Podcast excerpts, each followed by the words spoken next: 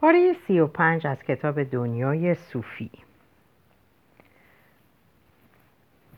صوفی ناگهان از روی صندلیاش پرید و فریاد زد اونجا رو نگاه کن. پنجره را نشان می‌داد. کنار دریاچه زن و مردی دست در دست هم قدم می‌زدند هر دو سراپا برهنه بودند آلبرتو گفت اینا آدم و حوا هستند یواش یواش کارشون به جایی رسیده که به کلا قرمزی و آلیس در سرزمین عجایب پیوستن و سرکلشون اینجا پیدا شده. صوفی رفت کنار پنجره اونا رو تماشا کنه ولی هر دو فوری میون درختان ناپدید شدن. داروین گمان می‌برد انسان از نسل حیوانه نه؟ داروین در 1871 نسل آدمی را انتشار داد. و شباهت های بزرگ آدم ها و حیوان ها را یادآور شد. و این نظریه را پیش آورد که انسان و میمون انسان نما روزگاری از نیای مشترکی تکامل یافتند. در همین موقع نخستین فسیل جمجمه نوعی انسان نابود شده ابتدا در جبل و تارق و چند سال بعد در نئاندرتال نئاندرتال آلمان پیدا شد. شگفت که در 1871 سر و صدای مخالف علیه داروین بسیار کمتر از 1859 بود که منشأ انواع را منتشر کرد. البته پیدایش انسان از حیوان در کتاب اول هم تلویحا آمده بود. و همانطور که گفتم وقتی داروین در 1882 درگذشت با تشریفاتی شایسته پیشگامان علم به خاک سپرده شد. پس عاقبت عزت و احترام یافت. عاقبت بله ولی پیش از آن خطرناکترین آدم انگلستان خوانده شده بود. عجب! بانویی از طبقه اشراف نوشت امیدوارم که حرف او درست نباشد و اگر درست باشد امید است که به گوش مردم نرسد. دانشمند نامداری هم اندیشه مشابهی ابراز کرد.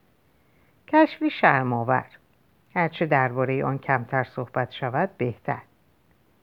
خود این دلیل اون نیست که انسان خیشاوند اولاغه گفتن این حرف امروزه برای ما آسونه.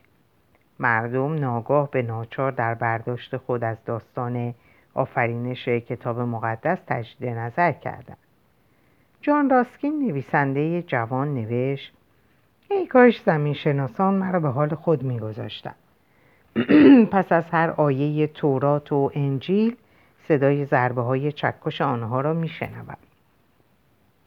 و منظور از ضربه های چکش شک اون درباره کلام خدا بود؟ لابد چون تنها تعبیر و تفسیر تحت لفظی داستان آفرینش نبود که واژگون شد. اصل و اساس نظریه داروین اون بود که دگرگونی های صد درصد تصادفی سرانجام آدم رو به وجود آورد. گذشته از این داروین انسان رو به صورت متایی در آورد فاقد هر گونه عاطفه و احساس. محصول تنازع بقا. در مورد اینکه این دگرگونی های تصادفی چگونه پیش اومد داروین چیزی هم گفت. درست دست گذاشتی روی نقطه ضعف تئوری اون. داروین در مورد توارث چندان چیزی نمی‌دونست. در حین پیوند و آمیزش اتفاق میافته.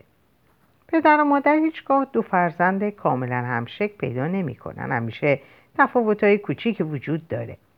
از سوی دیگه دشوار به توان گفت چیزی که به وجود میاد واقعا جدیده. علاوه بر این گیاهان و جانورانی هستند که از راه جوان زدن یا تقسیم ساده یاخته‌ای تکثیر مییابند در مورد چگونگی وقوع این دگرگونی ها نودارویی نیست مکمل نظریه داروین شده. که چی باشه؟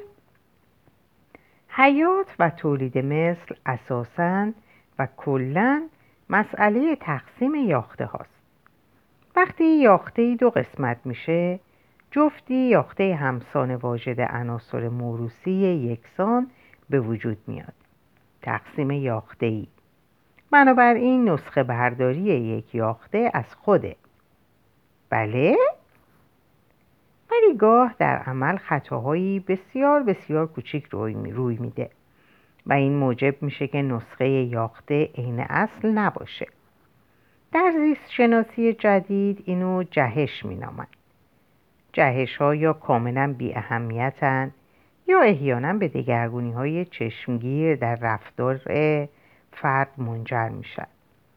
ممکنم است که زیان آور باشند که در اون صورت از انبوه همزادان مجزا میمونند بسیاری از بیماری ها ناشی از این جهش های زیان آوره ولی گاهی هم جهش ویژگی اضافی به فرد میده تا در تنازع بقا دوام بیاره. مثلا گردن دراز. توضیح لامارک برای گردن دراز زرافه این بود که زرافه ها همواره باید رو به بالا گردن بکشن. ولی به عقیده داروین این قبیل خسایل موروسی نیست و نمی‌تونه به فرزندان منتقل بشه. به نظر داروین گردن دراز زرافه نتیجه نوعی دگرگونیه. مکتب نوداراوینیسم دلیل روشن دیگه ای برای این دگرگونی به خصوص ارائه داد و اونو تکمیل کرد. از راه جهش ها بله. یک رشته دگرگونی مطلقا تصادفی در عوامل موروسی به یکی از اجداد زرافه گردنی اندکی بلندتر از معمول داد. وقتی خوراک محدود بود این امر نقشی بسیار حیاتی داشت. ای که گردنش به بالا بلندی های درخت می رسید بهتر از همه از عهده برمی اومد و نیز می توان تصور کرد که های اولیه برای خورد و خوراک خود به کند و کاو زمینم می پرداختند و این توانایی رو در خود تقویت بخشیدند. در طول زمانی بسیار طولانی تیره از جانوران که اکنون وجود نداره شاید خود رو به دو نوع تقسیم کرد. نمونه های تازه تری هم از طرز کار انتخاب طبیعی اگه بخوای می‌تونم مثال بیارم. بله لطفا. در بریتانیا نوعی پروانه است به نام شبپره فلفلی که در تنه درخت قان نقره‌ای زندگی می‌کنه. در قرن 18 هم بیشتر این شبپره ها به رنگ نقره خاکستری بودن. می‌تونی صوفی حدس بزنی چرا؟ که پرندگان گرسنه اونا رو آسون پیدا نکنن؟ اما گاه گاه بر اثر جهش کاملا تصادفی شبپره تیره رنگ به وجود می اومد. سرنوشت تیره رنگ ها فکر می‌کنید چی بود؟ آسونتر به چشم می اومدن و راحتتر به دام پرندگان گرسنه افتادن.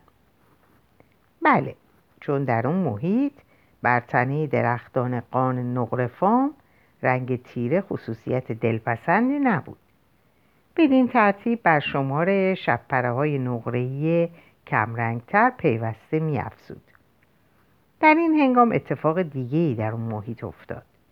دوده های صنعتی تنه های نقره‌ای رو اینجا و اونجا سیاه کرد و خیال می‌کنی سر شب پره ها چی اومد؟ حالا تیر رنگ ها بیشتر زنده موندن. بله و طولی نکشید که تعداد اینها افزایش یافت. از 1848 تا 1948 نسبت شبپره های تیر رنگ در پاره جاها از یک درصد به 90 درصد رسید.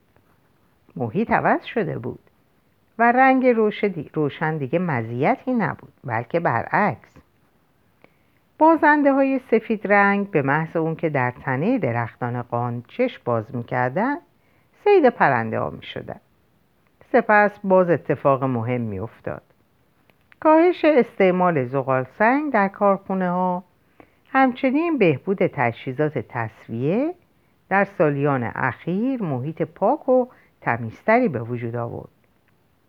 و درختان قان دوباره نقره‌ای شدن. و شب پره های فلفلی دارن به رنگ نقره‌ای خود باز میگردن اینو سازگاری با محیط می‌خونند که نوعی قانون طبیعیه. بله می‌فهمم. نمونه های مداخله انسان در محیط بسیاره. مثلا مثلا انسان میکوشه آفتهای کشاورزی رو با سمهای گوناگون از میان ببره. این کار ابتدا نتایج مطلوب داره ولی وقتی مزرعه یا باقی رو به قصد دفع آفات سمپاچی می‌کنیم در واقع تعادل طبیعت رو به هم می‌زنیم و این جهش های پیاپی نوعی آفت پرورش میده که در برابر سموم ما مقاومه. حال میدان میفته دست این برنده ها و مبارزه با اونا دشوار و دشوارتر میشه. و این همه برای اینکه انسان در صدد بر اومده این آفت رو ریشهکن کنه. حق حیات از آن انواع مقاومتره. اینکه خیلی حراسناکه. بله مسلما چیزیه که باید فکری براش کرد. ما در بدن خودمونم با این آفت ها منظورم باکتری هاست. مبارزه می‌کنیم. پینیسیلین و آنتیبیوتیک های دیگه به کار می‌بریم. ولی پینیسیلین هم برای این حرومزاده ها گونه اختلال تعادل طبیعت به شمار میره. و هرچی اونو بیشتر استعمال کنیم باکتری های خاصی رو مقاومتر می‌کنیم. و در نتیجه گروهی باکتری پرورش میابند که مبارزه با اونها بسی دشوارتر از پیشتره. و باید آنتیبیوتیک های قوی و قویتری به کار برد تا. تا بالاخره چون مار از حلق ما در بیان شاید کم کم مجبور شیم اونا رو با تیر بزنیم. این البته اندکی اقراقامیزه ولی علم پزشکی جدید بی تردید مشکلی خطیر آفریده. مسئله فقط این نیست که نوعی باکتری خاص مهلکتر شده در گذشته بسیاری کودکان زنده نمی. در برابر بیماری های گوناگون از پای در می اومدن. اقلیتی جون سالم به در می بردن.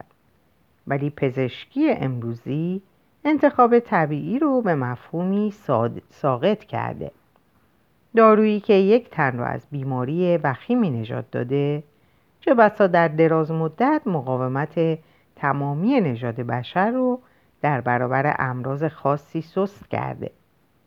اگر به اونچه که بهداشت ارسی خونده میشه مطلقا بیاعتنا باشیم بعید نیست گرفتار استحاله نژاد بشر بشیم. و توانایی موروسی انسان برای مقابله با بیماری های شدید کاسته بشه. چه چشمانداز وحشتناکی. فیلسوف حقیقی اگر چیز وحشتناکی ملاحظه کرد و به صدق اون باور داشت نباید از تذکر اون خودداری کنه. اجازه بده جنبندی دیگه ای بکنیم. بفرمایید. می توان گفت زندگی بخت آزمایی بزرگیه که فقط شماره های برنده به چشم میاد. منظورتون چیه؟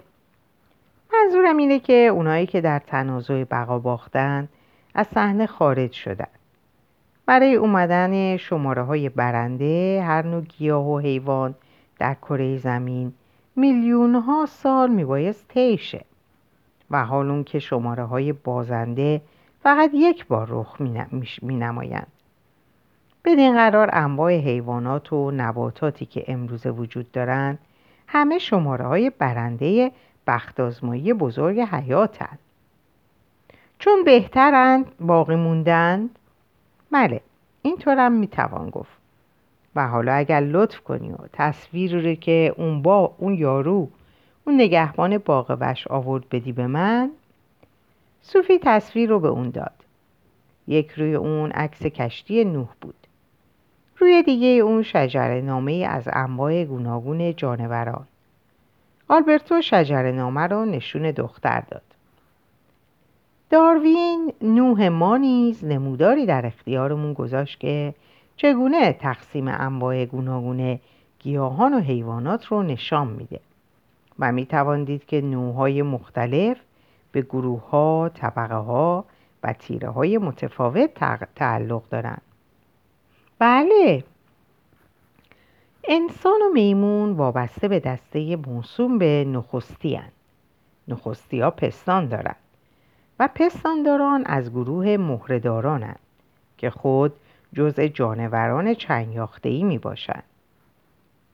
این دسته کمی از طبقه بندی عرستو نداره آره درسته ولی این نمودار تنها تقسیم بندی امروز انواع مختلف رو نشون نمیده چیزی هم از تاریخ تکامل میگه.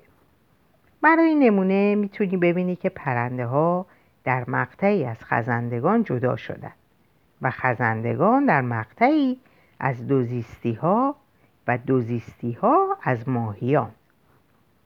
بله خیلی روشنه. هر جا که انشابی می‌بینی برای اونه که جهش ها موجب پیدایش نوع تازه شده. بدین گونه بود که طی قرنها رده ها و تیره های متفاوت جانوران پدید اومد. در حقیقت امروزه بیش از یک میلیون نوع جانور در جهان وجود داره.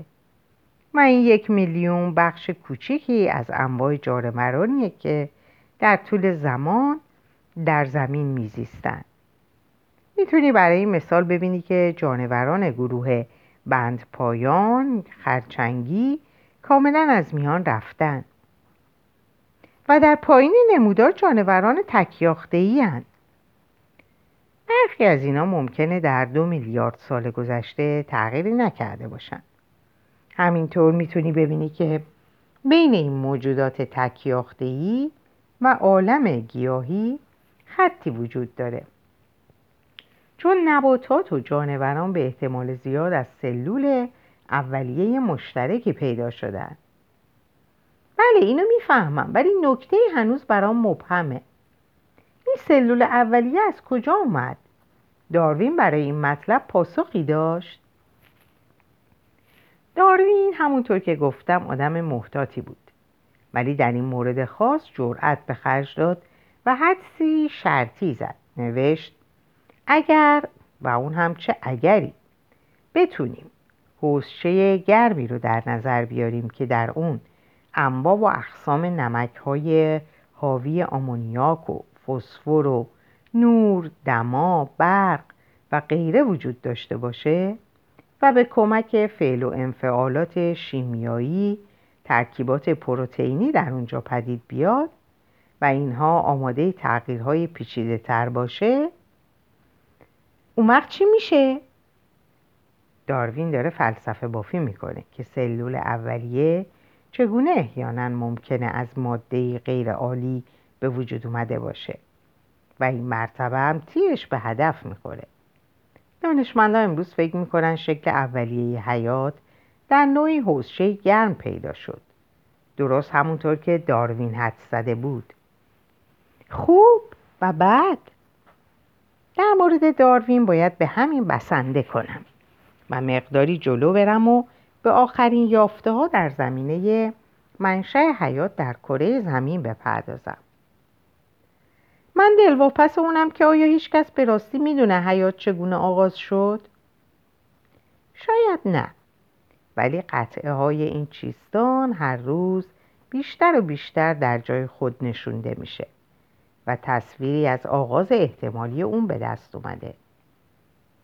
بذار ابتدا اینو بگم که تمامی موجودات زنده زمین چه گیاهان چه جانوران از یه جوهر ساخته شدن. ساده ترین تعریف حیات اینه که حیات جوهریه که می‌تونه در محلول مغذی خود رو به دو بخش همسان تقسیم کنه. این فعل و انفعال زیر فرمان ماده که اونو دی ان آ می‌خونیم. منظور از دی ان ای کروموزوم ها یا ساختارهای توارثی که در همه سلول های زنده یافت میشه. اصطلاح مولکول ای نیز به کار میره چون ای در واقع مولکولی مرکب یا مکرومولکوله. پس مسئله اینه که مولکول نخستین چگونه پدید اومد؟ چهار میلیون و ششصد میلیون سال پیش که منظومه شمسی به وجود اومد زمین ابتداد توده گداخته بود و رفته رفته به سردی گرایید. حیات در کره ما به اعتقاد علم جدید بین سه تا چهار بیلیون سال پیش آغاز شد. اینا همه خیلی بعید به نظر می‌رسه. تا بقیه رو نشنیدی اینو نگو. اولا سیاره ما ابتدا به شکل امروزیش نبود. حیاتی در آن وجود نداشت و در فضای جو هم اکسیژن نبود. اکسیژن طبیعی ابتدا از راه نورساخت یا فتوسنتز نباتات درست شد. نبود اکسیژن در واقع واجد اهمیته. هسته های سلولی حیات که قادرن DNA درست کنن نمی‌تونستن در محیطی محتوی اکسیژن پیدا بشن. چرا؟ چون اکسیژن سخت واکنش پذیره و به سبب پیش از اون که دی ای شکل یابه سلول های مولکولی آن اکسید میشن. عجب! بدین گونه است که ما یقین داریم امروزه هیچ حیات تازه‌ای حتی چیزی از قبیل یک باکتری یا ویروس جدید پدید نمیاد. کل حیات در روی زمین دقیقا یک قدمت داره. شجر نامه فیل و ریسترین باکتری یک اندازه است. تقریبا می‌توان گفت که فیل یا آدم در حقیقت توده انباشته موجودات تکسلولیه. زیرا هر یاخته بدن ما دارای همان ماده موروسیه رمز هویت ما در سلول کوچیک ما نهانه. تمام فضایل موروسی در تمام سلول ها فعال نیست و یکی از رازهای بزرگ حیات اونه که یاخته های یک جانور چند یاخته ای چگونه در وظیفه خود تخصص میابند پاره از این خصایل ژنها فعال و بقیه غیر فعالن. سلول جگر به اندازه سلول عصب یا به اندازه سلول پوست پروتئین تولید نمی‌کنه ولی این سه سلول هر سه مولکول دی ای واحدی دارد و این مولکول حاوی رمز ساختار هر موجوده. و چون در جو زمین اکسیژن وجود نداره نداشت طبعا لایه اوزون محافظی لایه اوزون محافظی هم دور زمین نبود. یعنی چیزی جز تشعشعات کیهانی رو نمی گرفت این نیز واجد اهمیته چون این تشعشعات احتمالا به تشکیل نخستین مولکول مرکب یاری رسوند. همین تابش های کیهانی منبع واقعی انرژی بود که باعث شد مواد گوناگون شیمیایی بر روی زمین در هم بیامیزن و به صورت مولکول درشت درشت پیچیده ای در بیاد. بذار دوره کنم. پیش از اون که مولکول های پیچیده ای از این نوع که حاوی کل حیاتن بتونن شکل یابن دست کم دو شرط اصلی ضروری بود. نخست اینکه اکسیژن در جو زمین وجود نداشته باشه. و دوم اینکه تشعشعات کیهانی به زمین بتابه. در این حوزچه گرم یا سوپ آغازین به گفته دانشمندان امروزی روزگاری مولکول درشت درشت بی نهایت پیچیده شکل یافت که خاصیت شگفت آسا داشت. می‌تونست به دو بخش همسان تقسیم شه و بدین ترتیب صوفی فرایند طولانی تکامل شروع شد. اگر مطلب رو قدری ساده کنیم می‌توان گفت که حال داریم از نخستین ماده موروسی از نخستین دی ای یا نخستین سلول زنده صحبت می‌کنیم این سلول بارها و بارها خود رو به اجزای کوچکتر بخش کرد. ولی استحاله و تبدیل از همان مرحله اول شروع شد.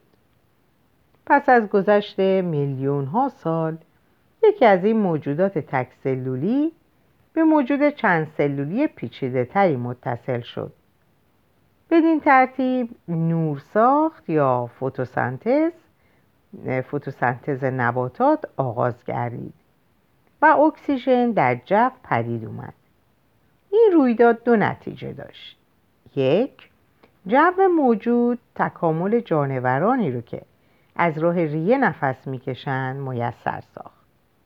دو این جو حیات رو از تشعشعات کیهانی زیانبار محافظت کرد.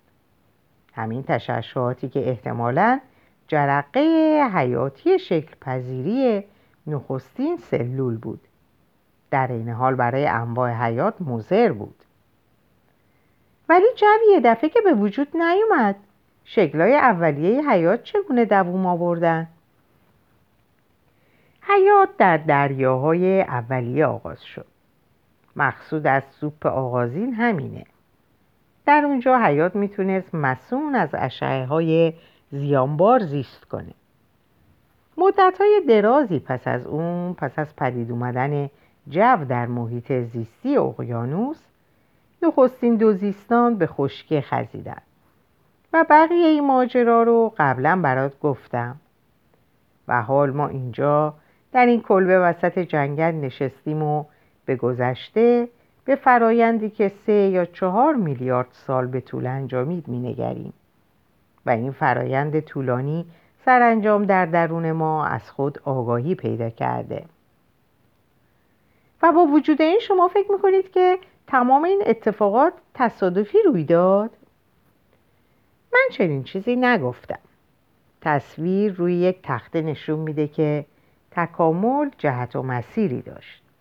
در طول میلیون ها سال جانوران دستگاه عصبی بسیار پیچیده و مغزی بزرگ و بزرگتر یافتند من شخصا معتقدم که این نمی‌تونه تصادفی باشه. تو چی میگی؟ چشمای ما نمی‌تونه تصادفی به وجود اومده باشه صرف این امر که ما قادریم جهان پیرامون خودو ببینیم. به نظر شما مفهومی نداره؟ تکامل چشم از غذا داروین رو هم به شگفت انداخت. نمی‌تونست باور کنه که چیزی بدین ظرافت و حساسیت صد درصد از طریق انتخاب طبیعی به وجود اومده باشه. صوفی خاموش نشست و به آلبرتو نگریست. در اندیشه بود. عجیب نیست. که خودش الان زنده است و همین یک بار زندگی می‌کنه و دیگه هرگز حیات نمیابه ناگهان با صدای بلند خود. اگر به حرکت دستی کلاف به انتهایش برسد پس این تکاپوی اخلاق بی انتها از بحر چیست؟ آلبرتو به او اخم کرد. تو نباید اینطور حرف بزنی فرزند. این کلام ابلیسه. ابلیس یا مفیستوفلس در فاوسته گوته معنای دقیق این کلمات چیه؟ فاوست در حال مرگ به دستاورد زندگی خود نظر میندازه و پیروزمندانه میگه آنگه بدان دم توانم گفت درنگ کن که بسی زیبایی کارنامه روزهای خاکی مرا گذشت دهر آسیب نتواند رساند. در این برترین دم عمر از مژده سعادتی چنان بزرگ کام برمیگیرم. خیلی شاعرانه بود ولی بعد نوبت ابلیس میشه و پس از جان دادن فاوست فریاد می‌زنه. گذشته چه حرف ابلهانه ای چرا گذشته؟ آنچه گذشت و نیستی محض همسان است. اگر به حرکت دستی کلاف به انتهایش برسد پس این تکاپوی خلاق بی انتها از بحر چیست؟ گذشته گذشته. از این چه می‌توان دریافت؟ گذشته انگار هیچگاه وجود نداشته. با این همه باز میگردد گویی پیوسته وجود دارد. من خواهان نیستی جاودانم این خیلی بدبینانه است. من قطعه نخست رو ترجیح میدم. فاوس با اون که زندگیش به سر رسیده در رد پایی که از خود بر جای می نهه معنا و مفهوم می‌بینه. و آیا نتیجه نظریه داروین این نیز نیست که ما بخشی از چیزی بسیار عظیمتریم و هر شکل جزئی حیات در این تصویر کلان اهمیت خاص خود رو داره؟ ما سیاره ای زنده ایم صوفی. ما کشتی بزرگی هستیم که در جهان کائنات برگرد خورشیدی سوزان بادبان کشیده. ولی هر کدوم از ما در این حال نوعی کشتی حامل ژن بر پهنه زندگی هستیم. چنانچه این محموله رو ایمن به بندر بعدی برسونیم بیهوده نزیستیم. تاماس هاردی همین پندار رو در یکی از شعرهای خود به نام دگرگونی ها بیان می‌کنه. پاره ای از این درخت مردی است که پدر بزرگ من میشناخت و فعلا در پای آن خفته است. این شاخه چه بسا همسر او باشد. انسانی زنده و گلگون که اکنون جوانه ای سبز شده. این علف ها لابد از او برآمده است. از زنی که قرن پیش برای آرامش خیش پیاپی نیایش می‌کرد. و دختر زیبایی یک سالیان قبل من آن همه کوشیدم با او آشنا شوم. و از کجا معلوم که به این گل سرخ ره نیافته باشد؟ پس آنها در زیر خاک نیستند بلکه همچون عصب و شریان همه جا. در نشو و نمای هوای بالا بکارند و بار دیگر آفتاب و باران و نیرویی را حس می کنند که آنان را این چنین ساخت. یا به قول مولوی این درختانند همچون خاکیان دستها بر کردند از خاکدان. سوی خلقان صد اشارت می کنند وان که گوش است دست عبادت می کنند با زبان سبز و با دست دراز از زمیر خاک می‌گویند راز. همچو بوتان بتان سر فرو برده به آب گشته تاووسان و بوده چون قراب. چه زیباست! و دیگه بسه فصل بعد. دست از تنز بردار. گفتم فصل بعد حرف بشنو. من اینجا به پایان این پاره می‌رسم. براتون اوقات خوب و خوشی آرزو می‌کنم و به خدا میسپارمتون. خدا نگهدارتون باشه.